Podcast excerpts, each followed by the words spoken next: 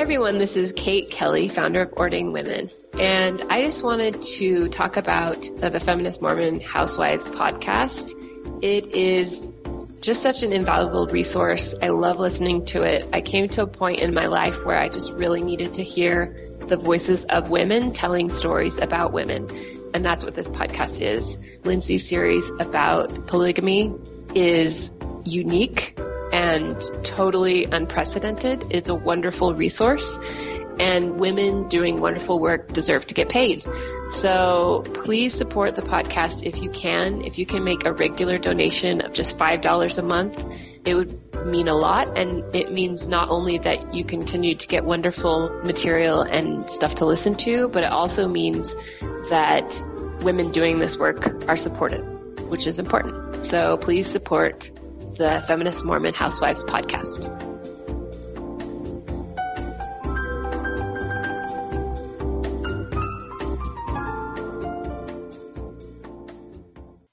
One, two, three, go.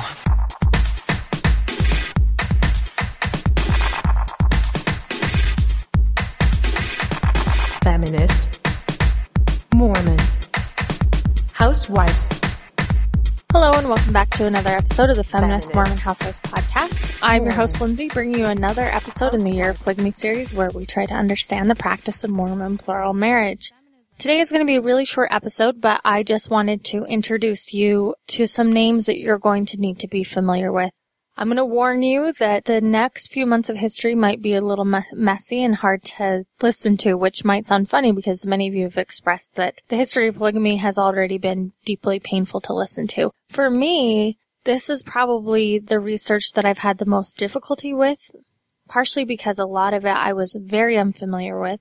And a lot of it just sort of went against the narratives that I was taught as a child, so it was difficult. But I do want to give it a shout out to Brian Hales. He gets a bad rap from everybody, but his research is amazing.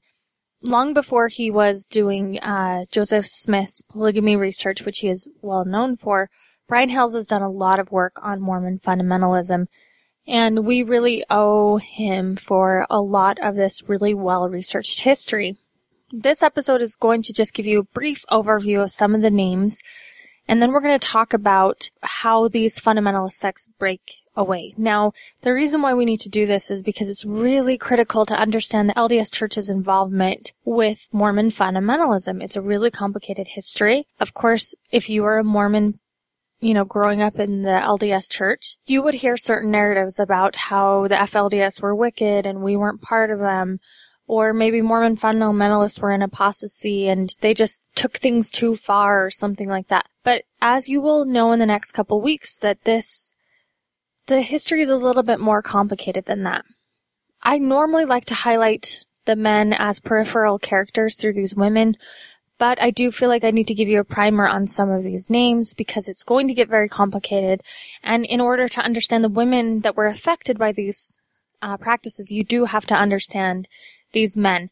Now, if you grew up in the LDS Church, you were obviously familiar with Joseph Smith, Brigham Young, John Taylor, Wilford Woodruff, but the names of these apostles and later prophets that they would claim are going to be names that you don't recognize because even though the, these men often served as apostles in the LDS Church and were deeply tied through not only family bonds but social and religious bonds to prophets of the LDS Church, we don't hear their names. We don't hear their names because they are the fathers of Mormon fundamentalism. And so that's what we're going to talk about. We're not going to spend a lot of time talking about them today. Corey Howard is going to uh, do start doing some research for us on the wives of these men so we can understand what it was like being married to some of these men. But I want you to get familiarized with some names. Now, John W. Woolley is probably one of the most prominent names that you're going to need to know. He is considered sort of the father of Mormon fundamentalism. The Woolley family, W-O-O-L-L-E-Y, is something you're going to have to know. You're going to have to really know this family's name if you want to understand Mormon fundamentalism. It's really important. John W. Woolley was an old school Mormon pioneer. I mean, he did it all. He would have been around through the majority of church history. He was born in 1831 and he kind of, he has his Mormon cred. He would come across in the handcart companies. He would be in the Nauvoo Legion. He, he would immigrate to Utah in the 1840s.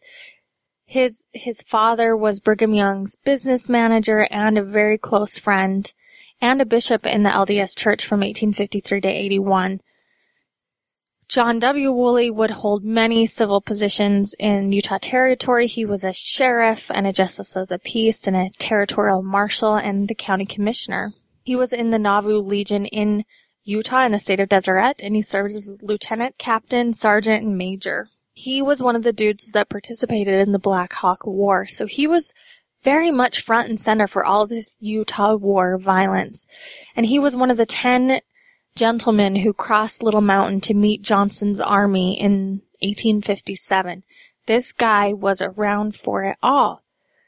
What's interesting is uh, Brian Hales notes that he was only a polygamist for about six years. He was a monogamist for most of his life.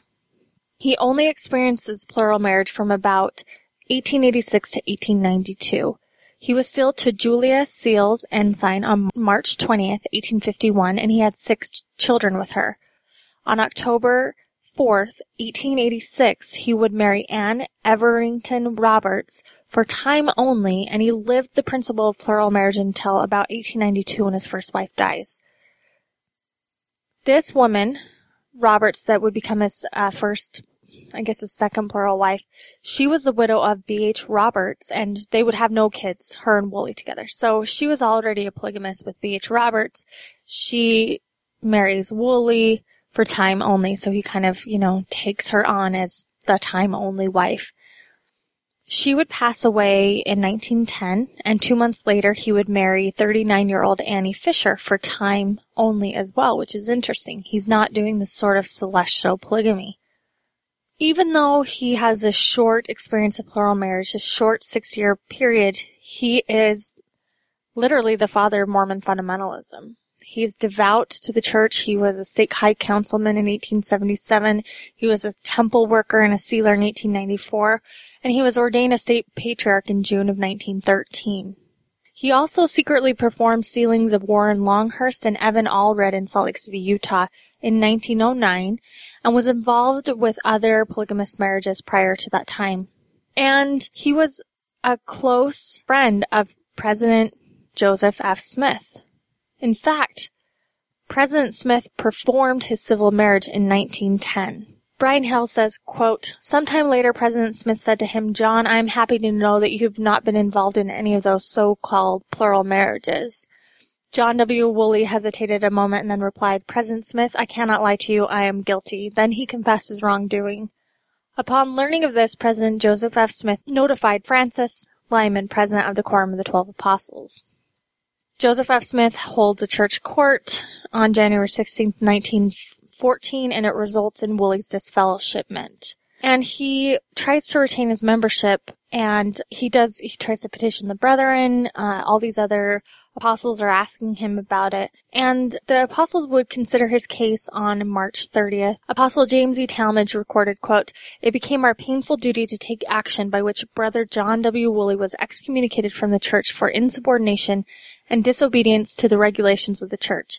It may be here stated that Brother Woolley, according to the evidence in his own confession, has been instrumental in bringing about the unauthorized and sinful pretenses for plural marriage in the case of other brethren, who have been of late visited with extreme penalty of excommunication, end quote. So anyway, as far as the LDS Church is concerned, John W. Woolley was just a rogue guy that practiced polygamy without any sort of authority to do so, and of course he is excommunicated. He would die a non-member of the LDS Church. But in the next few weeks, you're going to see how why this story is so complicated. At the age of eight, he would receive his patriarchal blessing from Joseph Smith Sr., who was Joseph Smith Jr.'s dad and, of course, the presiding patriarch of the church. In his blessing, he was promised that he would, quote, be called to be responsible stations and receive keys as well as glory and honor and works of knowledge and power, and that he would be called the Lord's anointed. fundamentalists take his position later on as the fulfillment of that prophecy. John W. Woolley has a famous son, Lorin C. Woolley, who is another important person. And in the next episode that you're going to hear on Wednesday, it's going to be a big, a big deal, kind of a mind-blowing deal to, to untangle all of this. Basically, John W. Woolley and John Taylor are very much involved. Now, you have to understand that John W. Woolley was uncle to LDS Church President Spencer W. Kimball and Apostle J. Reuben Clark and John W. Taylor. He was also the stepfather to B.H. Roberts. So John W. Woolley is very much involved with this sort of Mormon royalty hierarchy, right? So he has this son, Lorin C. Woolley, who would be sort of this messenger for John Taylor when John Taylor was hiding out from the government raids. And Lorin C. Woolley is going to claim that uh, John Taylor was in hiding when he has this revelation. He talks with Jesus Christ and Joseph Smith Jr. They visit him on the night of September 26th, tell him to set apart five men to keep the principle on the earth. And these men would be John W. Woolley, Lorin, his son, and George Q. Cannon of the Apostles.